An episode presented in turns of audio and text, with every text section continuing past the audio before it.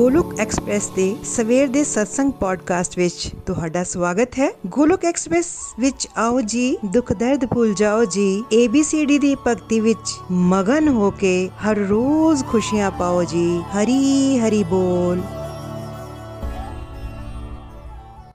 ਜੈ ਸ਼੍ਰੀ ਕ੍ਰਿਸ਼ਨ, ਚੈਤਨਯ ਪ੍ਰਭੂ ਨਿਤਿਆਨੰਦ ਸ਼੍ਰੀ ਅਦਵੈਤ ਗਦਾਧਰ ਸ਼੍ਰੀ ਵਾਸਾਦੀ ਘੋਰ ਭਗਤ ਬ੍ਰਿੰਦਾ। ہرے کرشنا ہرے کرشنا کرشنا کرشنا ہرے ہرے ہرے رام ہرے رام رام رام ہرے ہرے اوم نمو بھگوتے واسودیوائے اوم نمو بھگوتے واسودیوائے اوم نمو بھگوتے واسودیوائے شریمد بھگوت گیتا کی جائے busy through the body free is a soul Hari Hari بول شیر تو رہیے ویست आत्मा तो रहिए मस्त हरि नाम जपते होए transform the world by transforming yourself ਖੁਦ ਨੂੰ ਬਦਲ ਕੇ ਹੀ ਤੁਸੀਂ ਦੁਨੀਆ ਨੂੰ ਬਦਲ ਸਕਦੇ ਹੋ ਨਾ ਸ਼ਸਤਰ ਨਾਲ ਨਾ ਸ਼ਾਸਤਰ ਨਾਲ ਨਾ ਧਨ ਨਾਲ ਤੇ ਨਾ ਕਿਸੇ ਜੁਗਤੀ ਨਾਲ ਮੇਰਾ ਤਾਂ ਜੀਵਨ ਨਿਰਭਰ ਹੈ ਪ੍ਰਭੂ ਸਿਰਫ ਤੇ ਸਿਰਫ ਤੁਹਾਡੀ ਕਿਰਪਾ ਸ਼ਕਤੀ ਨਾਲ ਹਰੀ ਹਰੀ ਬੋਲ एवरीवन ਜੈ ਸ਼੍ਰੀ ਰਾਧੇ ਕ੍ਰਿਸ਼ਨਾ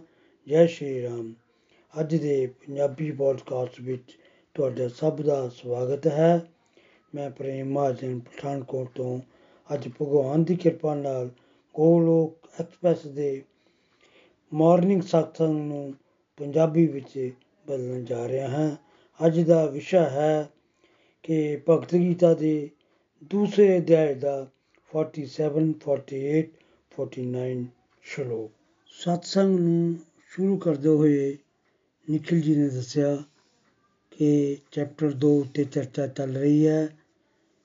ਗੀਤਾ ਦੀ ਸਮਰੀ ਹੈ ਚੈਪਟਰ 2 ਅਤੇ ਗੀਤਾ ਜੈਸੇ ਵੇਦਾਂ ਦਾ ਸਾਰ ਹੈ ਚੈਪਟਰ 2 ਉਸੇ ਤਰ੍ਹਾਂ ਗੀਤਾ ਦਾ ਸਾਰ ਹੈ ਚੈਪਟਰ 2 ਅਰਜਨ ਨੇ ਸ਼ਰਨਾਗਤੀ ਦੀ ਸ਼ੁਰੂਆਤ ਕੀਤੀ। ਭਗਵਾਨ ਨੇ ਆਤਮਾ ਤੱਤਵ ਦੱਸਿਆ, ਸੁੱਖ ਦੁੱਖ ਕਿਸ ਤਰ੍ਹਾਂ ਸਰਦੀ ਗਰਮੀ ਦੀ ਤਰ੍ਹਾਂ ਹਨ, ਇਹਨੂੰ ਸਹਿਣਾ ਸਿੱਖੋ।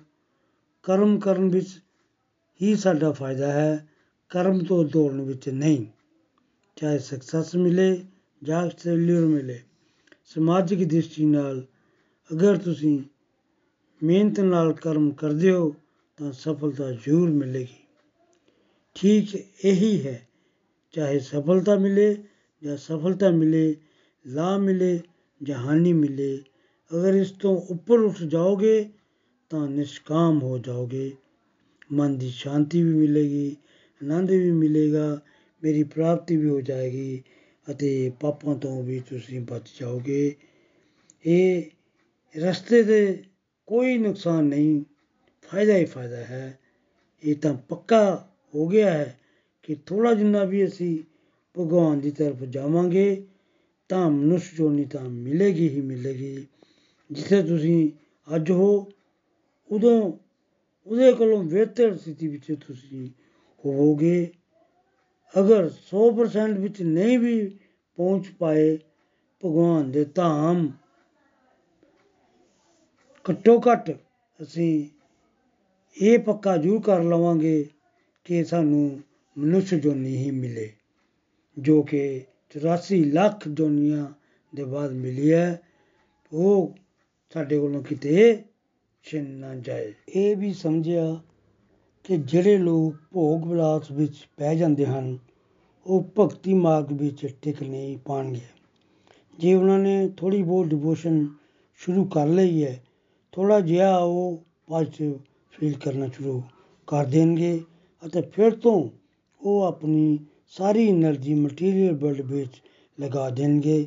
ਇਸ ਲਈ ਇੰਨਾ ਇੰਪੋਰਟੈਂਟ ਤੁਸੀਂ ਭਗਵਦ ਗੀਤਾ ਦਾ ਅਧਿਐਨ ਕਰੋ, ਨਾਲ ਹੀ ਆਪਣੀ ਸੰਸਾਰ ਨਾਲ ਅਟੈਚਮੈਂਟ ਨੂੰ ਵੀ ਪਛਾਣੋ ਬੇਰਾਗੇ ਲਿਆਉਣ ਦਾ ਯਤਨ ਕਰੋ ਅਤੇ ਪ੍ਰਭੂ ਅੱਗੇ ਪ੍ਰੇਰ ਕਰੋ ਕਿ ਬਸ ਪ੍ਰਭੂ ਨੀਡਸ ਪੂਰੀ ਕਰ ਦਿਓ।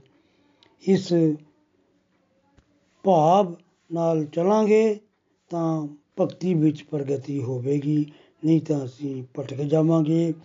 ਡਿਵੋਸ਼ਨ ਨੂੰ ਸਪੇਅਰ ਟਾਇਰ ਮਤ ਬਣਾਓ ਸਟੀਅਰਿੰਗ ਵੀਲ ਬਣਾਈਏ। ਸ਼ਲੋਕ 47 ਤੁਹਾਨੂੰ ਆਪਣੇ ਕੰਮ ਕਰਨ ਦਾ ਅਧਿਕਾਰ ਹੈ, ਪਰ ਕੰਮ ਦੇ ਫਲਾਂ ਦੇ ਤੁਸੀਂ ਅਧਿਕਾਰੀ ਨਹੀਂ ਹੋ, ਤੁਸੀਂ ਤਾਂ, ਨਾ ਤਾਂ ਕਦੀ ਆਪਣੇ ਆਪ ਨੂੰ ਕੰਮਾਂ ਦੇ ਫਲਾਂ ਦਾ ਕਾਰਨ ਸਮਝੋ, ਨਾ ਹੀ ਕੰਮ ਕਰਨ ਤੋਂ ਗੁਰੇਜ਼ ਕਰੋ। ਫਿਰ ਪੜਦਾ ਹਾਂ, ਤੁਹਾਨੂੰ ਆਪਣੇ ਕੰਮ ਕਰਨ ਦਾ ਅਧਿਕਾਰ ਹੈ, ਪਰ ਕੰਮ ਦੇ ਫਲਾਂ ਦੇ ਤੁਸੀਂ ਅਧਿਕਾਰੀ ਨਹੀਂ ਹੋ। ਤੁਸੀਂ ਨਾ ਤਾਂ ਕਦੀ ਆਪਣੇ ਆਪ ਨੂੰ ਕੰਮਾਂ ਦੇ ਫਲਾਂ ਦਾ ਕਾਰਨ ਸਮਝੋ, ਨਾ ਹੀ ਕੰਮ ਕਰਨ ਤੋਂ ਗੁਰੇਜ਼ ਕਰੋ।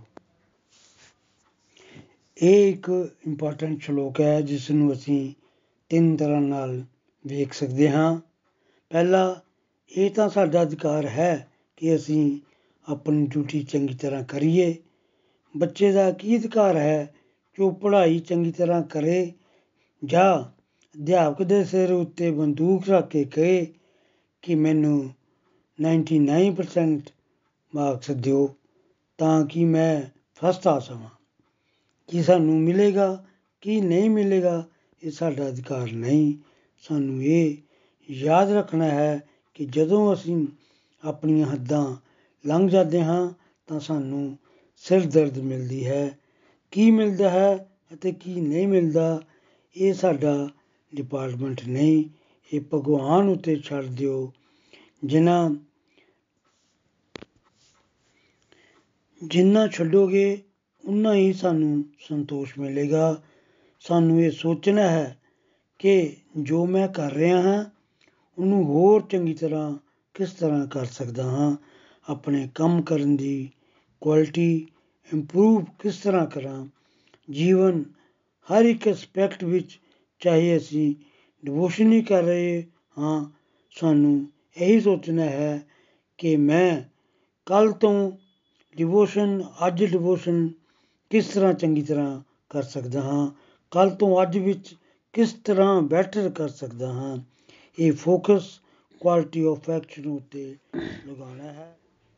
ਜਿਹੜੇ ਲੋਕ ਟਾਸਕ ਇਨ ਹੈਂਡ ਉੱਤੇ ਫੋਕਸ ਕਰਦੇ ਹਨ, ਉਹਨਾਂ ਦੀ ਪ੍ਰੋਡਕਟਿਵਿਟੀ ਬਹੁਤ ਹੀ ਚੰਗੀ ਹੋ ਜਾਂਦੀ ਹੈ। ਰਿਜ਼ਲਟ ਵੀ ਭਗਤ ਕੀਰਤਨ ਨਾਲ ਜ਼ਿਆਦਾ ਮਿਲਦੇ ਹਨ। ਇਸ ਗੱਲ ਨੂੰ ਸਾਨੂੰ ਪਕੜਨਾ ਹੈ ਕਿ ਅਸੀਂ ਜਿੱਥੇ ਵੀ ਕੰਮ ਕਰ ਰਹੇ ਹਾਂ ਕੱਲ ਉਸ ਨੂੰ ਹੋਰ ਚੰਗਾ ਕਰਨ ਦਾ ਯਤਨ ਕਰੀਏ।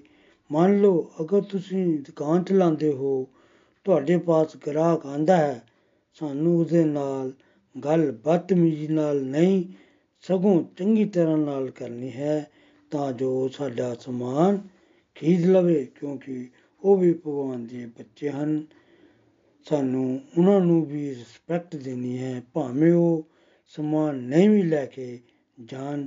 ਕਈ ਵਾਰ ਕਈ ਦੁਕਾਨਦਾਰਾਂ ਦੀ ਮਾੜੀ ਆਦਤ ਹੁੰਦੀ ਹੈ ਕਮੈਂਟ ਮਾਰਨ ਦੀ।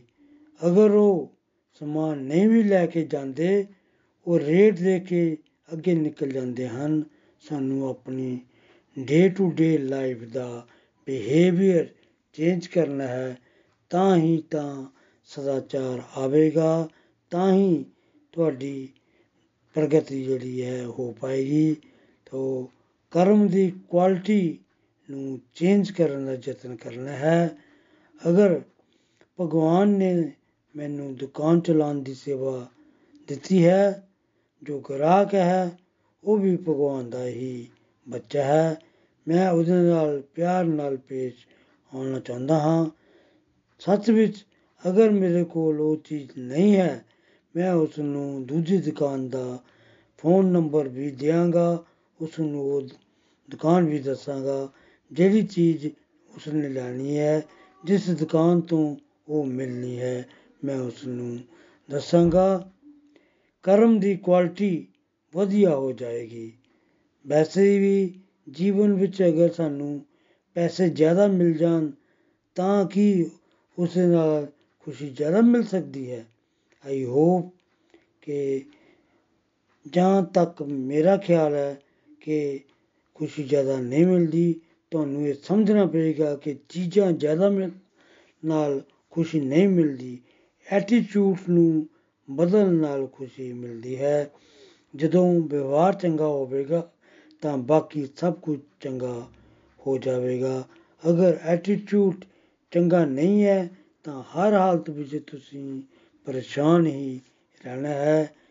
ਇਹ ਮਤ ਸੋਚੋ ਕਿ ਜਿਹੜੇ ਤੁਸੀਂ ਮਨ ਵਾਂਛਿਤ ਫਲ ਡਿਜ਼ਾਇਰ ਕਰਦੇ ਹੋ, ਉਹ ਪੂਰਾ ਹੋਣ ਨਾਲ ਤੁਸੀਂ ਖੁਸ਼ ਹੋ ਜਾਓਗੇ। ਐਸਾ ਅੱਜ ਤੱਕ ਨਹੀਂ ਹੋਇਆ। ਆਪਣੇ ਪਾਸਟ ਵੱਲ ਝਾਂਤੀ ਮਾਰ ਕੇ ਦੇਖੋ ਕਿ ਜਿਹੜਾ ਫਲ ਤੁਸੀਂ ਚਾਹਿਆ ਸੀ, ਉਹ ਪਾਣ ਨਾਲ ਕੀ ਤੁਸੀਂ ਖੁਸ਼ ਹੋ ਗਏ ਸੀ? ਨਹੀਂ, ਖੁਸ਼ ਨਹੀਂ ਹੋਏ ਸੀ। ਕਿਸੇ ਹੋਰ ਡਿਜ਼ਾਇਰ ਨੂੰ ਲੈ ਕੇ ਤੁਸੀਂ ਪਰੇਸ਼ਾਨ ਹੋ ਗਏ ਸੀ। ਇਸ ਲਈ ਜਿਹੜੀ ਪਰੇਸ਼ਾਨੀ ਹੈ, ਉਹ ਕਾਮਨ ਫੈਕਟਰ ਬਣ ਗਈ ਸਾਰਿਆਂ ਵਾਸਤੇ। ਇਹ ਕਿਸ ਤਰ੍ਹਾਂ ਬੰਦ ਹੋ ਸਕਦੀ ਹੈ? ਜਦੋਂ ਤੁਸੀਂ ਇਹ ਸੋਚਣਾ ਬੰਦ ਕਰ ਦਿਓਗੇ ਕਿ ਕੀ ਮਿਲੇਗਾ, ਕੀ ਨਹੀਂ ਮਿਲੇਗਾ, ਭਗਵਾਨ ਕਹਿ ਰਹੇ ਹਨ, ਬੇਟਾ ਤੇਰਾ ਤੇਰਾ ਬਸ ਇੰਨਾ ਅਧਿਕਾਰ ਹੈ ਕਿ ਤੂੰ ਆਪਣੇ ਕਰਮ ਦੀ ਕੁਆਲਿਟੀ ਨੂੰ ਅੱਛਾ ਕਰ। ਆਪ ਦੇ ਬੱਚੇ ਦੇ ਨੰਬਰ ਚੰਗੇ ਨਹੀਂ ਆ ਰਹੇ। ਤੁਸੀਂ ਸੋਚਦੇ ਹੋ ਕਿ ਉਸ ਦੀ ਪਰਫਾਰਮੈਂਸ ਵਧੀਆ ਹੋਣੀ ਚਾਹੀਦੀ ਸੀ। ਤੁਹਾਨੂੰ ਆਪਣਾ ਸਮਾਂ ਬੱਚੇ ਨੂੰ ਪੜ੍ਹਾਈ ਕਰਾਉਣ ਵਿੱਚ ਲਗਾਉਣਾ ਚਾਹੀਦਾ ਹੈ। ਜੇ ਤੁਸੀਂ ਸਮਝਦੇ ਹੋ ਕਿ ਤੁਹਾਡੇ ਬੱਚੇ ਦੀ ਸਿਹਤ ਚੰਗੀ ਹੋਣੀ ਚਾਹੀਦੀ ਹੈ, ਤਾਂ ਵੀ ਸਮਾਂ ਬਣਾਉਣ, ਬੱਚੇ ਨਾਲ ਸੈਰ ਵਗੈਰਾ ਕਰਨ ਜਾਣਾ ਪਏਗਾ। ਬੱਚੇ ਦਾ ਧਿਆਨ ਐਕਟੀਵਿਟੀ ਕਰਨ ਵਿੱਚ ਤਾਂ ਕਿ ਲੱਗਿਆ ਰਹੇ। ਕਰਮ ਉੱਤੇ ਧਿਆਨ ਦੇਣਾ ਹੈ। ਕਰਮ ਕਰ ਸਕਦੇ ਹੋ। ਤੁਸੀਂ ਅਗਰ ਤੁਹਾਡੀ ਬੇਟੀ ਦੀ ਹੈਲਥ ਖਰਾਬ ਹੈ, ਉਹ ਮੋਟੀ ਹੋ ਗਈ ਹੈ, ਜੇ ਤੁਸੀਂ ਸੋਚਦੇ ਰਹੋਗੇ ਤਾਂ ਕੀ ਉਹ ਪਤਲੀ ਹੋ ਜਾਵੇਗੀ, ਤਾਂ ਨਹੀਂ ਹੋਵੇਗੀ। ਤੁਸੀਂ ਕੀ ਕਰੋਗੇ? ਉਸ ਡਾਈਟ ਨੂੰ ਚੈੱਕ ਕਰੋਗੇ, ਉਸ ਵਿੱਚ ਕੁਝ ਬਦਲਾਵ ਕਰੋਗੇ, ਆਪਣੇ ਵਿੱਚ ਚੇਂਜ ਲਿਆਓਗੇ, ਆਪਣੀ ਸੈਰ ਕਰਨ ਦੀ ਆਦਤ ਪਾਓ, ਬੱਚੇ ਨੂੰ ਵੀ ਨਾਲ ਲੈ ਕੇ ਜਾਓ। ਗੈਟ ਇਨਵੋਲਵਡ ਇਨ ਕਰਮ, ਧਿਆਨ ਕਰਮਾਂ ਉੱਤੇ ਰੱਖੋ। ਭਗਵਾਨ ਕਰਮ ਕਰਨ ਤੋਂ ਕਦੇ ਨਹੀਂ ਰੋਕਦੇ। ਤੁਹਾਡੀ ਸਿਰ ਦਰਦ ਦਾ ਕਾਰਨ ਕਰਮ ਨਹੀਂ ਹੁੰਦਾ। ਅਗਰ ਨੀਂਦ ਨਹੀਂ ਆਉਂਦੀ ਹੈ, ਤਾਂ ਉਸ ਦਾ ਕਾਰਨ ਓਵਰ ਥਿੰਕਿੰਗ ਹੈ। ਓਵਰ ਥਿੰਕਿੰਗ ਕਦੋਂ ਹੁੰਦੀ ਹੈ? ਜਦੋਂ ਕੁਆਲਿਟੀ ਆਫ ਕਰਮ ਨੂੰ ਇੰਪਰੂਵ ਕਰਨ ਵਾਲੇ ਸੋਚਾਂਗੇ, ਤਾਂ ਤੁਹਾਡੀ ਥਿੰਕਿੰਗ ਬੜੀ ਪੋਜ਼ਿਟਿਵ ਰਹੇਗੀ। ਜੈਸੇ ਜਿਉਂ ਹੀ ਤੁਸੀਂ ਸਪੈਕੂਲੇਟਿਵ ਮਾਈਂਡ ਯੂਜ਼ ਕਰੋਗੇ, ਕੀ ਹੋਵੇਗਾ? ਕੀ ਨਹੀਂ ਹੋਵੇਗਾ? ਬਸ ਆਪਣੇ ਡਰ ਨੂੰ, ਚਿੰਤਾ ਨੂੰ ਐਕਸਪੈਕਟੇਸ਼ਨ ਨੂੰ ਜਿਸ ਤੋਂ ਬਾਅਦ ਵਿੱਚ ਦੁੱਖ ਮਿਲਣ ਵਾਲਾ ਹੈ। ਇਸ ਦੀ ਜ਼ਬਰਦਸਤ ਤਿਆਰੀ ਸਮਝੋ, ਕਰ ਲਈ ਹੈ। ਤੁਹਾਨੂੰ ਧਿਆਨ ਕਿਸ ਉੱਤੇ ਦੇਣਾ ਹੈ? ਕਰਮ ਉੱਤੇ। ਕੀ ਹੋਵੇਗਾ? ਕੀ ਨਹੀਂ ਹੋਵੇਗਾ? ਇਸ ਉੱਤੇ ਧਿਆਨ ਨਹੀਂ ਦੇਣਾ ਹੈ। ਦੂਸਰਾ ਪੁਆਇੰਟ ਭਗਵਾਨ ਕੀ ਕਹਿ ਰਹੇ ਹਨ? Never consider the result of your activities ਇਹ ਮਤ ਸੋਚੋ ਕਿ ਕੁਝ ਤੁਹਾਨੂੰ ਮਿਲ ਗਿਆ ਹੈ। ਇਹ ਮਤ ਸੋਚੋ ਕਿ ਤੁਸੀਂ ਹੀ ਉਹ ਮਿਲਣ ਦੇ ਕਾਰਨ ਹੋ। ਮਤਲਬ ਰਾਜਸੀ ਗੁਣ ਵਿੱਚ ਮਤ ਚਲੋ। ਰਾਜਸੀ ਗੁਣ ਕੀ ਕਰਦਾ ਹੈ? ਆਦਮੀ, ਮੈਂ ਹੂੰ, ਮੈਂ ਹੀ ਕਰਨ ਵਾਲਾ ਹੂੰ, ਇਸ ਦੇ ਵਿੱਚ ਚੱਲਦਾ ਹੈ। ਦੋਨਾਂ ਵਿੱਚ ਹੀ ਨੁਕਸਾਨ ਹੋਵੇਗਾ। ਜੇ ਸਕਸੈਸ ਮਿਲੇ ਜਾਂ ਫੇਲਿਅਰ ਮਿਲੇ, ਨੁਕਸਾਨ ਹੀ ਹੋਵੇਗਾ। ਜੇ ਜੋ ਤੁਸੀਂ ਸੋਚਦੇ ਹੋ ਕਿ ਜੋ ਰਿਜ਼ਲਟ ਮਿਲਣ ਵਾਲਾ ਹੈ, ਉਹ ਅਗਰ ਮੈਂ ਨਹੀਂ ਕਰਦਾ ਤੇ ਨਹੀਂ ਸੀ ਹੋਣਾ ਮੰਨ ਲਓ ਤੁਸੀਂ ਕਲਾਸ ਵਿੱਚੋਂ ਫਸਟ ਆ ਗਏ ਹੋ, ਤੋ ਅਗਰ ਮੇਰੀ ਵਜ੍ਹਾ ਨਾਲ ਹੀ ਇਹ ਸਭ ਕੁਝ ਹੋਇਆ ਹੈ, ਦੇਖੋ, ਮੈਂ ਮਿਹਨਤ ਕੀਤੀ ਅਤੇ ਫਲ ਮੈਨੂੰ ਮਿਲਿਆ। ਫਿਰ ਅਗਲੀ ਕਲਾਸ ਵਿੱਚ ਤੁਸੀਂ ਉਸ ਤੋਂ ਵੀ ਵੱਧ ਮਿਹਨਤ ਕੀਤੀ, ਪਰ ਤੁਸੀਂ ਕਲਾਸ ਵਿੱਚੋਂ ਫਸਟ ਨਹੀਂ ਆ ਸਕੇ। ਥਰਡ ਆਏ। ਫਿਰ ਕੀ ਹੋਵੇਗਾ? ਇਨਫੈਰਿਟੀ ਕੰਪਲੈਕਸ ਆ ਜਾਵੇਗਾ ਕਿ ਮੇਰੇ ਵਿੱਚ ਵੀ ਕੋਈ ਕਮੀ ਹੈ, ਜਿਸ ਕਰਕੇ ਮੈਂ ਫਸਟ ਨਹੀਂ ਆ ਪਾਇਆ। ਫਿਰ ਕੀ ਹੋਵੇਗਾ? ਆਪ ਡਿਪਰੈਸ਼ਨ ਜਾਂ ਐਕਸਾਈਟਮੈਂਟ ਵਿੱਚ ਚਲੇ ਜਾਓਗੇ। ਸੰਸਾਰ ਨੂੰ ਕਰਤਾ ਭਾਵ ਦੀ ਤਰ੍ਹਾਂ ਦੇਖੋ। ਮੂਵੀ ਦੇਖ ਰਹੇ ਹੋ, ਉਸ ਵਿੱਚ ਹੋ ਮਤ ਜਾਵੋ। ਚੱਲ ਰਿਹਾ ਹੈ, ਸਭ ਕੁਝ ਆਪਣੇ ਆਪ।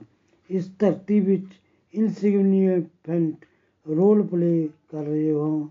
ਬਹੁਤ ਸਾਰੇ ਇਨਵਿਜੀਬਲ ਫੈਕਟਰ ਹੁੰਦੇ ਹਨ ਤਾਂ ਕਿ ਤਾਂ ਹੀ ਕਿਸੇ ਕਰਮ ਦਾ ਫਲ ਮਿਲਦਾ ਹੈ। ਖਾਲੀ ਤੁਹਾਡੇ ਹੋਣ ਵਾਲੇ ਕਰਮ ਹੀ ਜ਼ਿੰਮੇਵਾਰ ਨਹੀਂ ਹੁੰਦੇ। ਰਿਜ਼ਲਟ ਮਿਲਣ ਵਿੱਚ ਇਹ ਸਮਝਣਾ ਪਏਗਾ। ਪਤਾ ਨਹੀਂ ਕਿੰਨੇ ਕਰੋੜਾਂ ਜਨਮਾਂ ਦੇ ਕਰਮ ਹੋ ਚੁੱਕੇ ਹਨ, ਜਿਨ੍ਹਾਂ ਦਾ ਫਲ ਲੈਣਾ ਹੈ। ਅਸੀਂ ਅੱਜ ਦੀ ਪੜ੍ਹਾਈ ਵਿੱਚ ਕਮੀਆਂ ਲੱਭ ਰਹੇ ਹਾਂ, ਪਰ ਉਸ ਫਲ ਦਾ ਅੱਜ ਦੀ ਪੜ੍ਹਾਈ ਨਾਲ ਕੋਈ ਲੈਣਾ ਦੇਣਾ ਨਹੀਂ ਹੈ। ਹੋ ਸਕਦਾ ਹੈ 10 ਸਾਲ ਪਹਿਲਾਂ ਤੁਸੀਂ ਐਸਾ ਕੋਈ ਕਰਮ ਕਰ ਰੱਖਿਆ ਹੋਵੇਗਾ, ਜਿਸ ਦੇ ਕਾਰਨ ਉਹ ਸਫਲਤਾ ਤੁਹਾਨੂੰ ਮਿਲਣੀ ਹੀ ਨਾ ਹੋਵੇ। ਇਸੇ ਤਰ੍ਹਾਂ ਤੁਸੀਂ ਹੋਰ ਕੋਈ ਡਿਜ਼ਾਇਰ ਕਰ ਰਹੇ ਹੋ, ਦੁਖੀ ਹੁੰਦੇ ਜਾ ਰਹੇ ਹੋ, ਕੀ ਕਰਨਾ ਹੈ?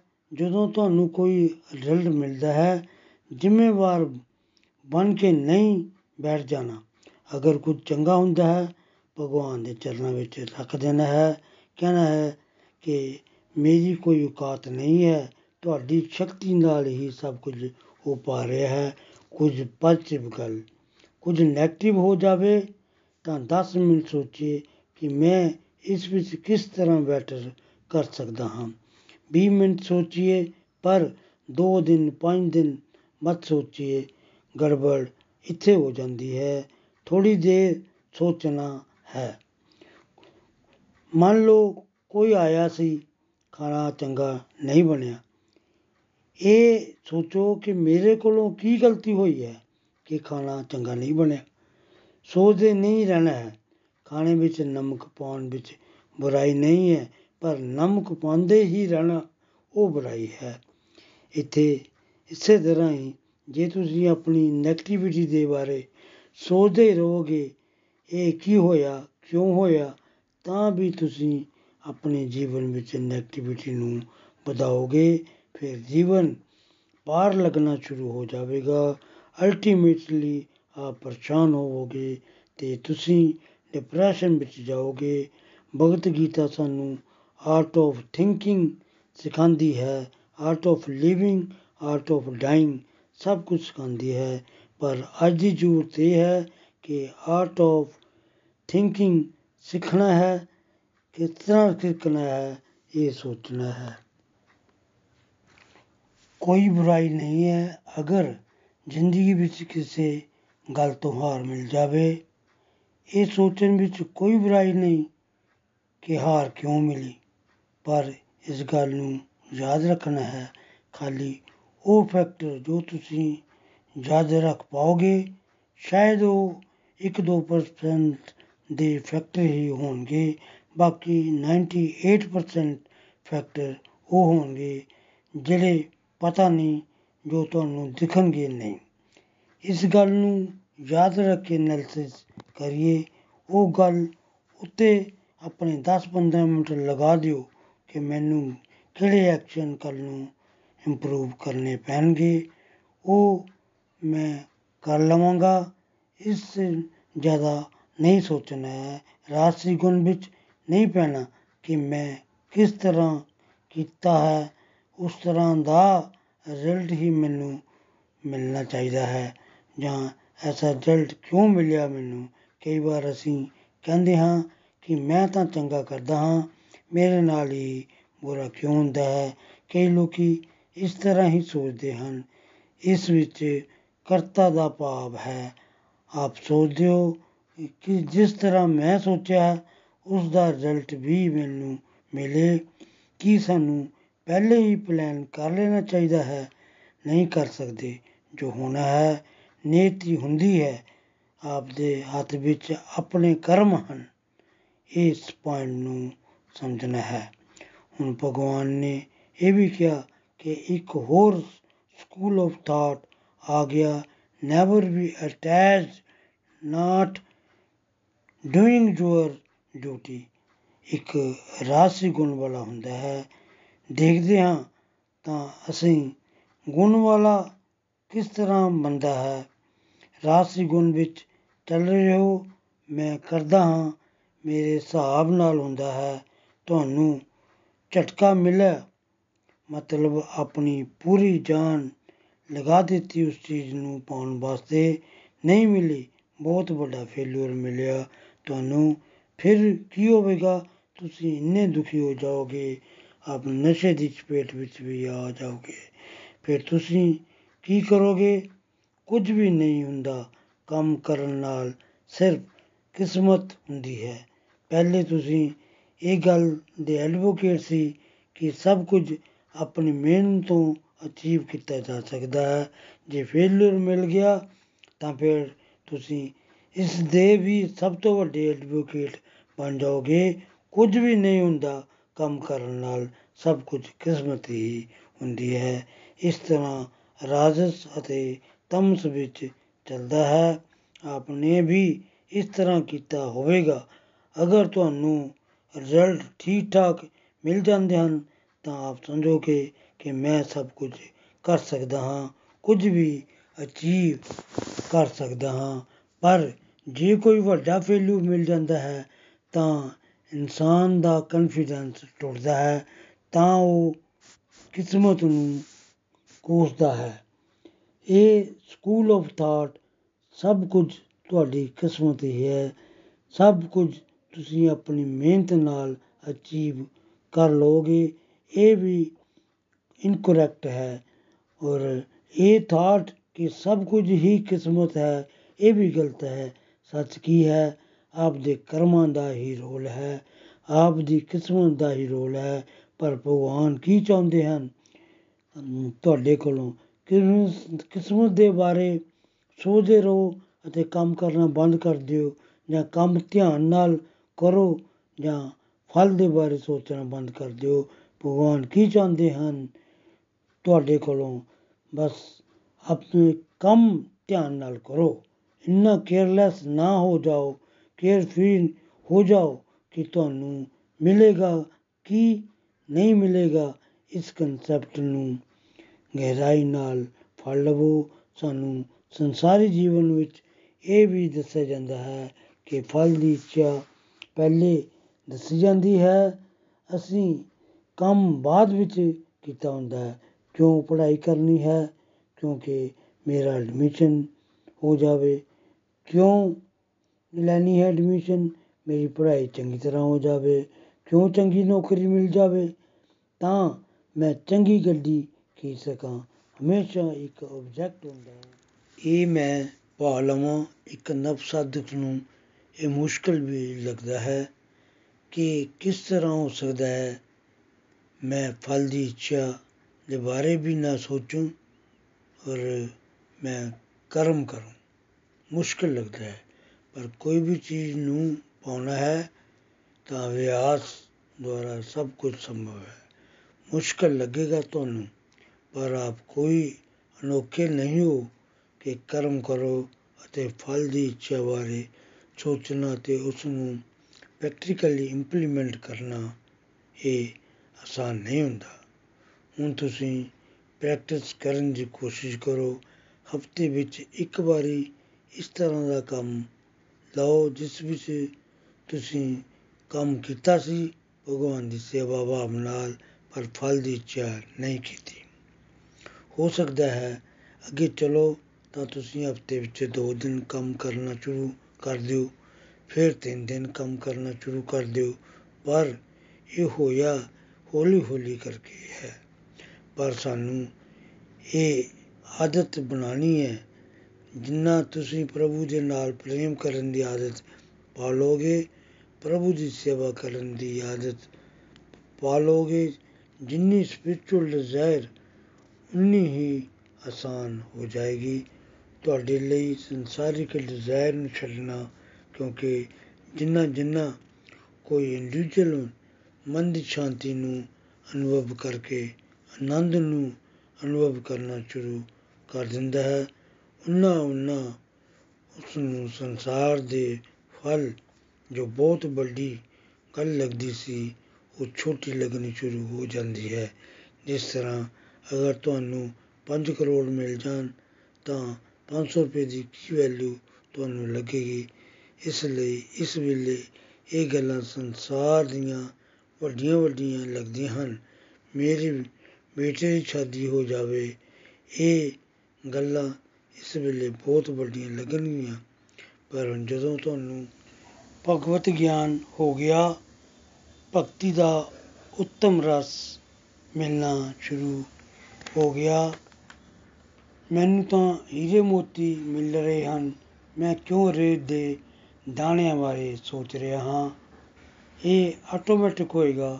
ਵਿਸ਼ਵਾਸ ਨਾਲ ਚੱਲੋਗੇ ਤਾਂ ਸ਼ਾਸਤਰ ਦੱਸ ਰਹੇ ਹਨ। ਸਪਿਰਚੁਅਲ ਗਾਈਡ ਦੱਸ ਰਿਹਾ ਹੈ। ਭਗਤੀ ਗੀਤਾ ਦੱਸ ਰਹੀ ਹੈ ਕਿ ਉੱਤਮ ਰਸ ਐਗਜ਼ਿਸਟ ਕਰਦਾ ਹੈ। ਇਸ ਨੂੰ ਪਾਉਣ ਦੇ ਬਾਅਦ ਕੋਈ ਵੀ ਸੰਸਾਰ ਦੇ ਫਲਾਂ ਨੂੰ ਅਹਿਮਤ ਨਹੀਂ ਦਿੰਦਾ। ਸੰਸਾਰ ਵਿੱਚ ਕਿੰਨੇ ਐਗਜ਼ਾਮਪਲ ਹਨ।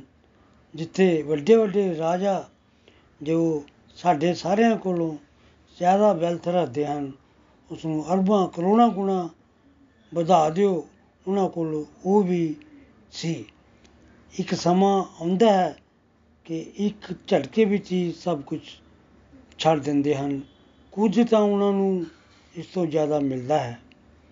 ਇਹਦੇ ਵਾਸਤੇ ਪ੍ਰਿੰਸ ਸਿਧਾਰਥ ਦਾ ਬੜਾ ਵਧੀਆ ਐਗਜ਼ਾਮਪਲ ਹੈ। ਉਹ ਰਾਜਕੁਮਾਰ ਸੀ, ਸੰਸਾਰ ਦੇ ਐਂਗਲ ਦੇ ਨਾਲ ਉਹਨਾਂ ਕੋਲ ਕਿਸੇ ਵੀ ਚੀਜ਼ ਦੀ ਕੋਈ ਵੀ ਕਮੀ ਨਹੀਂ ਸੀ। ਅਸੀਂ ਅੱਜ ਜੋ ਪਾਉਣ ਦਾ ਯਤਨ ਕਰ ਰਹੇ ਹਾਂ, ਤਾਂ ਸੰਸਾਰ ਤੋਂ ਪਾਉਣ ਦਾ ਉਸ ਰਾਜਕੁਮਾਰ ਕੋਲ ਪਹਿਲਾਂ ਹੀ ਸਾਡੇ ਕੋਲੋਂ ਅਰਬਾਂ ਕਰੋੜਾਂ ਗੁਣਾ ਜ਼ਿਆਦਾ ਸੀ। ਪਰ ਜਦੋਂ ਉਹਨਾਂ ਨੂੰ ਰਿਅਲਾਈਜੇਸ਼ਨ ਹੋਈ, ਤਾਂ ਉਹਨਾਂ ਨੇ ਝਟਕੇ ਨਾਲ ਸਭ ਕੁਝ ਛੱਡ ਦਿੱਤਾ। ਇਹ ਸਾਰੀਆਂ ਗੱਲਾਂ ਜਿਹੜੀਆਂ ਅੱਜ ਬੜੀਆਂ ਚੰਗੀਆਂ ਲੱਗ ਰਹੀਆਂ ਹਨ, ਵੱਡੀਆਂ ਵੱਡੀਆਂ ਹਨ। ਇਹ ਰਿਅਲਾਈਜੇਸ਼ਨ ਆਉਣ ਤੋਂ ਬਾਅਦ ਹੀ ਮਹਿਸੂਸ ਹੁੰਦੀਆਂ ਹਨ। ਕਿਰਪਾ ਪ੍ਰਾਪਤ ਕਰਨ ਲਈ ਜੋ ਤੁਸੀਂ ਸਵੇਰੇ ਉੱਠ ਕੇ satsang ਕਰਦੇ ਹੋ ਸਿੰਸੈਰਿਟੀ ਨਾਲ ਕਰਦੇ ਹੋ, ਕਿਰਪਾ ਜ਼ਰੂਰ ਹੋਵੇਗੀ। ਜਿਹੜੀਆਂ ਗੱਲਾਂ ਤੁਹਾਨੂੰ ਇੱਥੇ ਸਮਝਾ ਰਹੇ ਹਾਂ, ਤਾਂ ਭਗਵਾਨ ਭਗਤੀ ਤੁਹਾਨੂੰ ਜੀਣ ਵਾਸਤੇ ਸਾਨੂੰ ਸਮਰਥ ਬਣਾਉਣਗੇ। ਇਹ ਮੇਰੀ ਭਗਵਾਨ ਨੂੰ ਪ੍ਰਾਰਥਨਾ ਹੈ ਸ਼ਲੋਕ 48 हे ਅਰਜੁਨ ਜਿੱਤ ਤੇ ਹਾਰ ਦੀ ਸਾਰੀ ਅਸਕਤੀ ਛੱਡ ਕੇ ਇਕਚਿਤ ਹੋ ਕੇ ਆਪਣਾ ਕਰਮ ਕਰੋ ਅਜਿਹੀ ਸਮਤਾ ਜੋ ਕਹਿਲਾਉਂਦੀ ਹੈ ਦੁਆਰਾ ਤੋਂ ਬੋਲਦਾ ਹਾਂ हे ਅਰਜੁਨ ਜਿੱਤ ਤੇ ਹਾਰ ਦੀ ਸਾਰੀ ਅਸਕਤੀ ਛੱਡ ਕੇ ਇਕਚਿਤ ਹੋ ਕੇ ਆਪਣਾ ਕਰਮ ਕਰੋ ਅਜਿਹੀ ਸਮਤਾ ਜੋ ਕਹਿਲਾਉਂਦੀ ਹੈ। ਸਾਨੂੰ ਸਾਰਿਆਂ ਨੂੰ ਯੋਗ ਸ਼ਬਦ ਸੁਣਦੇ ਹੀ ਲੱਗਦਾ ਹੈ ਕਿ ਆਸਨ ਹੋ ਰਹੇ ਹਨ। ਕਈ ਜਗ੍ਹਾ ਉੱਤੇ ਯੋਗਾ ਕਲਾਸਾਂ ਚੱਲ ਰਹੀਆਂ ਹਨ। ਉਹ ਵੀ ਯੋਗ ਦਾ ਇੱਕ ਜ਼ਰੂਰੀ ਹਿੱਸਾ ਹੈ। ਪਰ ਯੋਗ ਦਾ ਮਤਲਬ ਕੀ ਹੁੰਦਾ ਹੈ? ਪਲੱਸ ਮਤਲਬ ਆਤਮਾ, ਪਲੱਸ ਪਰਮਾਤਮਾ ਆਤਮਾ ਦਾ ਪਰਮਾਤਮਾ ਨਾਲ connection science of connecting to God is ਯੋਗ ਵਿਗਿਆਨ ਜੋ ਆਤਮਾ ਨੂੰ ਪਰਮਾਤਮਾ ਨਾਲ ਜੋੜਦਾ ਹੈ, ਉਹ ਹੈ ਯੋਗ ਉਸ ਯੋਗ ਵਿੱਚ ਆਸਨ ਵਗੈਰਾ ਸਹਾਇਕ ਹੁੰਦੇ ਹਨ। ਉਹ ਕਰਨੇ ਚਾਹੀਦੇ ਹਨ। ਲੇਕਿਨ ਭਗਵਾਨ ਕੀ ਕਹਿ ਰਹੇ ਹਨ? ਮੈਂ ਇਹ ਚਾਹੁੰਦਾ ਹਾਂ ਕਿ ਜੇ ਜੋ ਅਟੈਚਮੈਂਟ ਤੁਸੀਂ ਆਪਣੇ ਅੰਦਰ ਬਣਾਈ ਹੋਈ ਹੈ, ਇਸ ਤੋਂ ਉੱਪਰ ਉੱਠ ਕੇ ਕੰਮ ਕਰੋਗੇ, ਤਾਂ ਉਹ ਹੈ ਯੋਗ ਮਤਲਬ ਸੰਭਾਵ। ਵਿੱਚ ਜੀਵਨ ਜੀਣਾ। ਇੱਕ ਦੋ ਆਪਣੇ ਦਿਨ ਵਿੱਚ 15 ਮਿੰਟ ਐਕਸਰਸਾਈਜ਼ ਕਰ ਲਈ, ਉਹ ਯੋਗ ਦਾ ਇੱਕ ਛੋਟਾ ਸਾ ਪਾਰਟ ਹੈ। ਪਰ ਪੂਰਾ ਜੀਵਨ ਜੋ ਕਦੋਂ ਬਣੇਗਾ, ਜਦੋਂ ਅਸੀਂ ਸੰਭਾਵ ਵਿੱਚ ਰਹਿਣਾ ਸ਼ੁਰੂ ਕਰ ਦਿਆਂਗੇ। ਬਹੁਤ ਵੱਡੀ ਪ੍ਰਮੋਸ਼ਨ ਮਿਲੀ ਜਾਂ ਪੈਸਾ ਆ ਗਿਆ, ਤਾਂ ਵੀ ਤੁਹਾਡੀ ਉਹੀ ਰੂਟੀਨ ਚੱਲ ਰਹੀ ਹੈ, ਤਾਂ ਵੀ ਅਸੀਂ ਡਿਵੋਸ਼ਨ ਕਰ ਰਹੇ ਹਾਂ। ਕੋਈ ਸੰਸਾਰਿਕ ਦ੍ਰਿਸ਼ਟੀ ਨਾਲ ਕੋਈ ਪਹਾੜ ਟੁੱਟ ਗਿਆ ਪਿਆ ਤਾਂ ਵੀ ਤੁਸੀਂ ਪੈਸੇ ਹੀ ਚੱਲ ਰਹੇ ਹੋ। ਤਾਂ ਫਿਰ ਵੀ ਇਹ ਜਿਨ ਅਚੀਵ ਕਰ ਲਿਆ, ਉਹ ਹੀ ਯੋਗ ਦੀ ਹਾਈਐਸਟ ਸਟੇਜ ਤੇ ਹੈ। ਤੁਸੀਂ ਵੀ ਉਸ ਕੁਝ ਪਰਸੈਂਟ ਫੀਲ ਕਰ ਰਹੇ ਹੋ, ਜਿਸ ਤਰ੍ਹਾਂ ਤੁਸੀਂ ਦੱਸਦੇ ਹੋ ਕਿ ਪਹਿਲੇ ਹਾਲਾਤ ਵਿਚਰਤ ਕਰਦੇ ਸਨ, ਪਰ ਹੁਣ ਪਰਸੈਂਟ ਵਿੱਚ ਘੱਟ ਹੋ ਗਏ ਹਨ। ਜਦੋਂ ਤੁਹਾਡੀ ਸਤਸੰਗ ਸਾਧਨਾ ਸੇਵਾ ਦਾ ਡੋਜ਼ ਵੱਧ ਗਿਆ ਹੈ, ਇਹ ਨਹੀਂ ਸੋਚਣਾ ਕਿ ਮੈਂ ਸੰਭਾਵ ਵਿੱਚ ਕਿਸ ਤਰ੍ਹਾਂ ਪਹੁੰਚਾਂ, ਤੁਸੀਂ ਆਪਣਾ ਜ਼ੋਰ ਲਗਾ ਕੇ ਸੰਭਾਵ ਵਿੱਚ ਨਹੀਂ ਪਹੁੰਚ ਸਕਦੇ, ਭਗਵਤ ਕਿਰਪਾ ਨਾਲ ਹੀ ਪਹੁੰਚ ਸਕਦੇ ਹੋ। ਸਾਨੂੰ ਆਪਣੀ ਸਤਸੰਗ ਸਾਧਨਾ, ਸੇਵਾ ਨੂੰ ਨਿਸ਼ਚਿਤ ਰੂਪ ਵਿੱਚ ਕਰਨਾ ਹੈ, ਵਧਾਉਣਾ ਹੈ, ਜ਼ੋਰ ਲਗਾਉਣਾ ਹੈ, ਕਿਉਂਕਿ ਜਿਸ ਤਰ੍ਹਾਂ ਇੱਕ ਨਸ਼ਾ ਕਰਨ ਵਾਲਾ ਨਸ਼ੇੜੀ ਜ਼ੋਰ ਲਗਾਉਂਦਾ ਹੈ ਜਾਂ ਪੀਣ ਉੱਤੇ ਉਹ ਪੂਰਾ ਜ਼ੋਰ ਦਿੰਦਾ ਹੈ ਤਾਂ ਕਿ ਉਹਨੂੰ ਨਸ਼ਾ ਹੋ ਜਾਏ। ਇਸ ਦੇ ਵਿੱਚ ਕੋਈ ਵੱਡਾ ਲੌਜਿਕ ਨਹੀਂ ਹੈ। ਇਸ ਨੂੰ ਸਮਝਣਾ ਆਸਾਨ ਹੈ। ਸੰਭਾਵ ਸੋਚਣ ਨਾਲ ਨਹੀਂ ਹੁੰਦਾ। ਸਤਸੰਗ ਸਾਧਨਾ ਸੇਵਾ ਵਧਾਉਂਦੇ ਰਹੋ। ਆਤਮ, ਅਧਿਆਤਮਿਕ ਸ਼ਕਤੀ ਵੱਧਦੀ ਰਹਿੰਦੀ ਹੈ। ਫਿਰ ਸੰਸਾਰ ਦੀਆਂ ਗੱਲਾਂ ਤੁਹਾਨੂੰ ਹਿਲਾ ਨਹੀਂ ਪਾਣਗੀਆਂ ਜਦੋਂ ਈਸ਼ਵਰ ਨਾਲ ਪ੍ਰੀਤੀ ਜਾਗਦੀ ਹੈ ਤਾਂ ਸੰਸਾਰ ਦੀਆਂ ਗੱਲਾਂ ਨਾਲ ਬਰਾਗੀ ਆਉਂਦਾ ਹੈ। ਤੁਹਾਨੂੰ ਸੱਚਮੇ ਡਰਾਮਾ ਲੱਗੇਗਾ ਕੋਈ ਐਸੇ ਹੀ ਗਿਰ ਜਾਵੇ, ਆਪ ਨੂੰ ਦੁੱਖ ਹੋਇਆ ਗਿਆ ਹੀ, ਕਿਉਂਕਿ ਉਸ ਨੂੰ ਸੱਟ ਜਾਂ ਫ੍ਰੈਕਚਰ ਹੋ ਗਿਆ ਪਰ ਕਈ ਵਾਰ ਬਚਪਨ ਵਿੱਚ ਅਸੀਂ ਕਾਰਟੂਨ ਦੇਖਦੇ ਸੀ, ਉਸ ਵਿੱਚ ਕੋਈ ਕਿਸੇ ਨੂੰ ਮਾਰ ਦਿੰਦਾ ਹੈ, ਕੋਈ ਕਿਸੇ ਨੂੰ ਕੁੱਟਦਾ ਹੈ ਜਾਂ ਉੱਪਰੋਂ ਥੱਲੇ ਡਿੱਗ ਪੈਂਦਾ ਹੈ। ਬੱਚੇ ਕੀ ਕਰਦੇ ਹਨ? ਹੱਸਦੇ ਹਨ, ਕਿਉਂਕਿ ਉਹਨਾਂ ਨੂੰ ਪਤਾ ਹੈ ਕਿ ਝੂਠ ਹੈ, ਡਰਾਮਾ ਹੈ। ਅਧਿਆਤਮਿਕ ਨਜ਼ਰ, ਨਜ਼ਾਰਾ ਤੋਂ ਤੁਸੀਂ ਜਦੋਂ ਅੱਗੇ ਵਧ ਜਾਓਗੇ, ਤਾਂ ਸੰਸਾਰ ਦੀ ਵੀ ਤੁਹਾਨੂੰ ਇੱਕ ਕਾਰਟੂਨ ਹੀ ਲੱਗੇਗਾ। ਤੁਹਾਨੂੰ ਪਤਾ ਹੋਵੇਗਾ ਕਿ ਸਰੀਰ ਅਲੱਗ, ਆਤਮਾ ਮੈਂ ਉਸ ਹਾਲਤ ਵਿੱਚ ਨੈਚੁਰਲ ਹੁੰਦਾ ਹੈ, ਭਗਵਤ ਕਿਰਪਾ ਵਿੱਚ ਤੁਹਾਨੂੰ ਡਰਾਮਾ ਹੀ ਲੱਗੇਗਾ। ਸੰਸਾਰ ਦੀਆਂ ਗੱਲਾਂ ਤੁਹਾਨੂੰ ਵਿਚਰ ਨਹੀਂ ਕਰਨਗੀਆਂ। ਐਸਾ ਤਾਂ ਹੋਣਾ ਹੀ ਸੀ, ਕਿਉਂਕਿ ਕਿੰਨੀ ਵਾਰ ਆਪ ਗਿਆਨ ਰਿਪੀਟ ਕਰ ਚੁੱਕੇ ਹੋ, ਆਪਣੀ ਬੁੱਧੀ ਨਾਲ ਕੋਈ ਵੱਡਾ ਦੁੱਖ ਆਇਆ ਤਾਂ ਤੁਸੀਂ ਕੋਈ ਵੀ ਹੈਰਾਨ ਹੋ ਜਾਓਗੇ। ਸੰਸਾਰ ਦਾ ਦੁਖਾਲੇ ਹੈ, ਦੁੱਖ ਆਵੇਗਾ, ਫਿਰ ਚਲਾ ਜਾਏਗਾ। ਇਸ ਵਿੱਚ ਘਬਰਾਉਣ ਦੀ ਕੋਈ ਲੋੜ ਨਹੀਂ। ਸੋਚ ਵਿੱਚ ਚੇਂਜ ਆ ਜਾਵੇਗਾ, ਸੋਚ ਨਾਲ ਕੁਝ ਨਹੀਂ ਹੋਵੇਗਾ। ਹਰੀ ਨਾਮ ਕਰਦੇ ਹੋਏ ਵੱਡੇ ਵੱਡੇ ਬਦਲਾਵ ਆਉਣਗੇ, ਬੜੀ ਆਸਾਨੀ ਨਾਲ ਆਉਣਗੇ ਭਗਵਾਨ ਦੀ ਸ਼ਕਤੀ ਨਾਲ। ਸ਼ਲੋਕ 49 ਏ ਦਨੰਜੇ ਭਗਤੀ ਦੇ ਸਹਾਰੇ ਨਿੰਦਾ ਜੋ ਕਰਮਾਂ ਤੋਂ ਦੂਰ ਰਹੋ ਅਤੇ ਭਾਵ ਨਾਲ ਭਗਵਾਨ ਦੀ ਸ਼ਰਨ ਲਵੋ। ਜਿਹੜੇ ਮਨੁੱਖ ਆਪਣੇ ਸਕਾਮ ਕਰਮਾਂ ਦੇ ਫਲਾਂ ਨੂੰ ਭੋਗਣਾ ਚਾਹੁੰਦੇ ਹਨ, ਉਹ ਕੰਜੂਸ ਹਨ। ਦੁਆਰਾ ਪੜਦਾ ਹਾਂ, ਇਹ ਜਨੰਜੇ ਭਗਤੀ ਦੇ ਸਾਰੇ ਨਿੰਦਾ ਜੋ ਕਰਮਾਂ ਨੂੰ ਤੋਂ ਦੂਰ ਰਹੋ ਅਤੇ ਭਾਵ ਨਾਲ ਭਗਵਾਨ ਦੀ ਸ਼ਰਨ ਲਵੋ। ਜਿਹੜੇ ਮਨੁੱਖ ਆਪਣੇ ਸਕਾਮ ਕਰਮਾਂ ਦੇ ਫਲਾਂ ਨੂੰ ਭੋਗਣਾ ਚਾਹੁੰਦੇ ਹਨ, ਉਹ ਕੰਜੂਸ ਹਨ। ਸਾਡੇ ਏਬੀਸੀਜੀ ਮਾਡਲ ਜੋ ਆਇਆ ਹੈ, ਉਹ ਇਸ ਸ਼ਲੋਕ ਤੋਂ ਹੀ ਆਇਆ ਹੈ ਡਸਟਰਕਟਿਵ ਟੂ ਡਿਵੋਸ਼ਨ ਕਰੋ।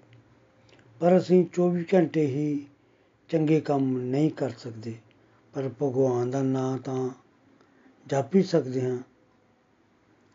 ਆਪ ਸਤਸੰਗ, ਸਾਧਨਾ, ਸੇਵਾ ਵਾਲੀ ਐਕਟੀਵਿਟੀ ਕਰ ਸਕਦੇ ਹੋ, ਕਿਉਂਕਿ ਇਸ ਵਿੱਚ ਤੁਸੀਂ ਦੂਸਰੇ ਉੱਤੇ ਡਿਪੈਂਡ ਨਹੀਂ ਹੁੰਦੇ। ਇਹ ਤੁਹਾਡਾ ਤੇ ਪਰਮਾਤਮਾ ਦਾ ਰਿਸ਼ਤਾ ਹੈ। ਅਗਰ ਤੁਸੀਂ ਇਹ ਕਰਦੇ ਰਹੋਗੇ, ਤਾਂ ਹੀ ਤੁਸੀਂ ਗਣਿਤ ਕਰਮਾਂ ਤੋਂ ਬਚ ਪਾਓਗੇ। ਤੁਸੀਂ ਸਾਰੇ ਡਿਸਟਰਕਟਿਵ ਐਕਟੀਵਿਟੀ ਵਿੱਚ ਫਸੇ ਹੋਏ ਸੀ। ਕੋਈ ਕੈਂਡੀ ਕਰੈਸ਼ ਖੇਡਦਾ ਸੀ, ਕੋਈ ਟੀਵੀ ਦੇਖਦਾ ਸੀ ਤੇ ਕਈ ਕੁਝ ਹੋਰ ਕਰਦਾ ਸੀ। ਤੁਸੀਂ ਕਿਸ ਤਰ੍ਹਾਂ ਇਹਨਾਂ ਡਿਸਟਰਕਟਿਵ ਐਕਟੀਵਿਟੀ ਤੋਂ ਬਚ ਪਾਏ ਕਿਉਂਕਿ ਆਪਨੇ ਡਿਵੋਸ਼ਨਲ ਐਕਟੀਵਿਟੀਜ਼ ਨੂੰ ਵਧਾਇਆ।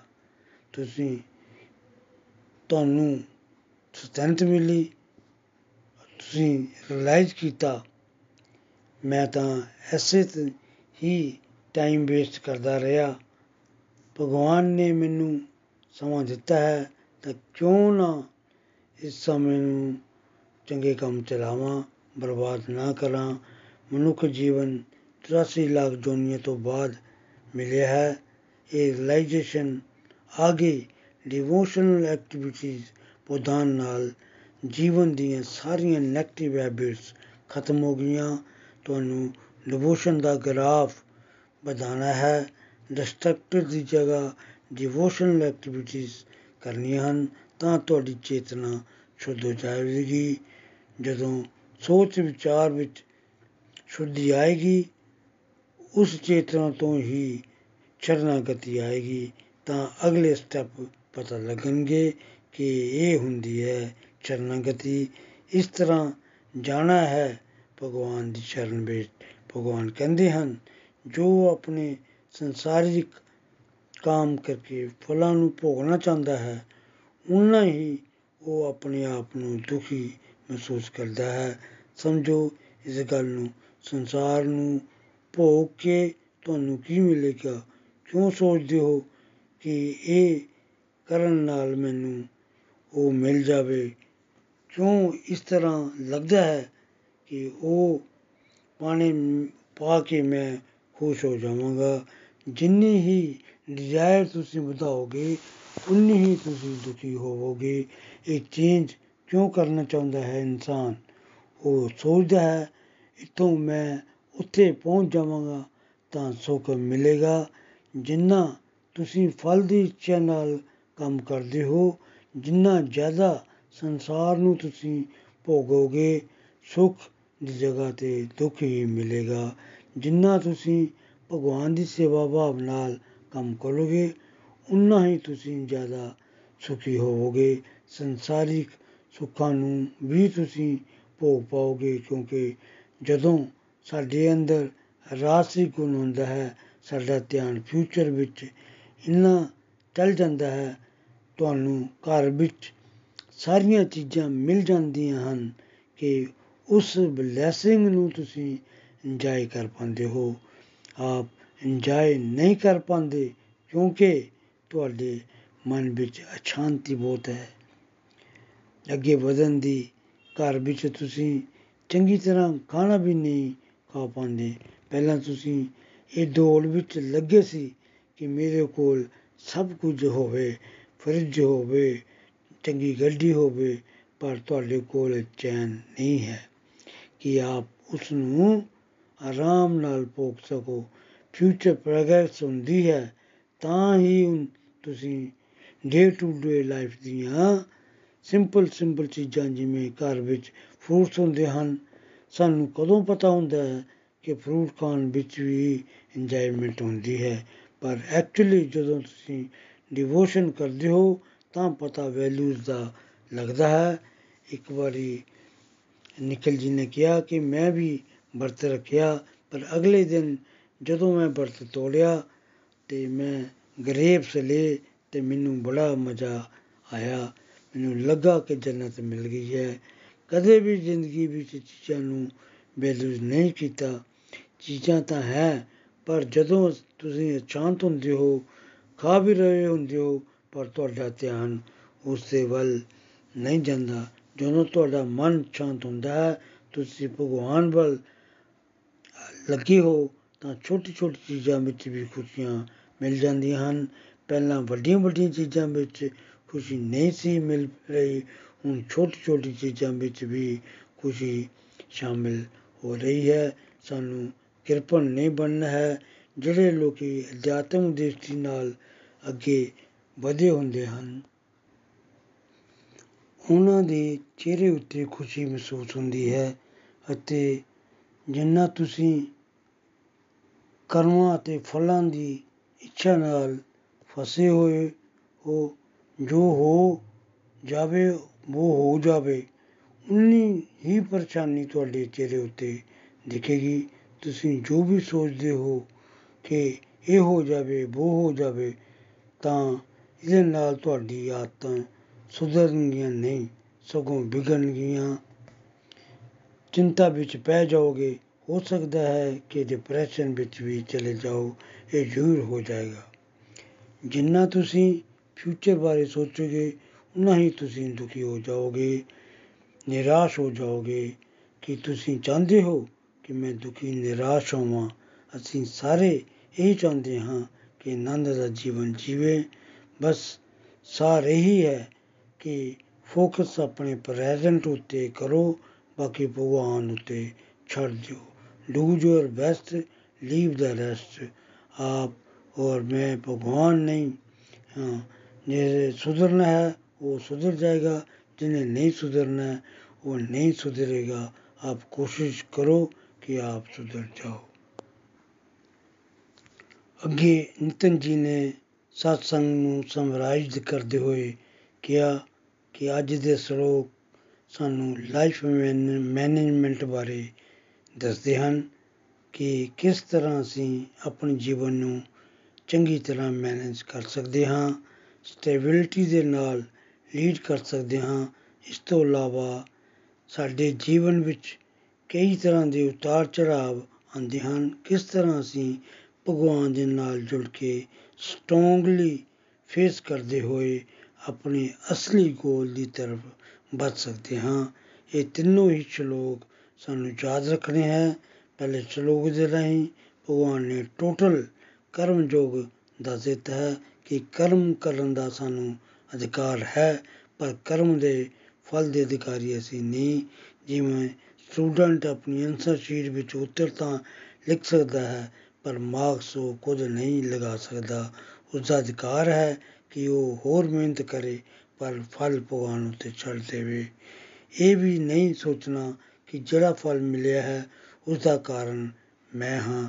ਤੀਜਾ, ਇਹ ਵੀ ਨਹੀਂ ਸੋਚਣਾ ਕਿ ਮੈਂ ਕਰਮ ਹੀ ਨਹੀਂ ਕਰਦਾ ਇਸ ਤੋਂ ਵੀ ਬਚਣਾ ਹੈ ਆਤਮਾ ਪਲਸ ਪਰਮਾਤਮਾ ਦੇ ਬਾਰੇ ਦੱਸਿਆ ਗਿਆ ਕਿਸ ਤਰ੍ਹਾਂ ਯੋਗ ਸਥਾਪਿਤ ਕਰਨਾ ਹੈ ਡਿਸਟਰਕਟਿਵ ਐਕਟੀਵਿਟੀਜ਼ ਦੀ ਜਗ੍ਹਾ ਡਿਵੋਸ਼ਨਲ ਐਕਟੀਵਿਟੀਜ਼ ਨਾਲ ਰੀਪਲੇਸ ਕਰਨਾ ਹੈ ਭਗਵਾਨ ਕਹਿ ਰਹੇ ਹਨ ਕਿ ਅਗਰ ਤੁਸੀਂ ਆਪਣੇ ਫਲਾਂ ਨੂੰ ਭੋਗ ਰਹੇ ਤਾਂ ਤੁਸੀਂ ਕੰਜੂਸ ਹੋ do your best leave the rest ਕੁੱਲ ਮਿਲਾ ਕੇ ਅੱਜ ਦਾ ਸਤਸੰਗ ਬਹੁਤ ਵਧੀਆ ਰਿਹਾ। ਜੈ ਸ਼੍ਰੀ ਕ੍ਰਿਸ਼ਨ, ਜੈ ਸ਼੍ਰੀ ਹਰੀ।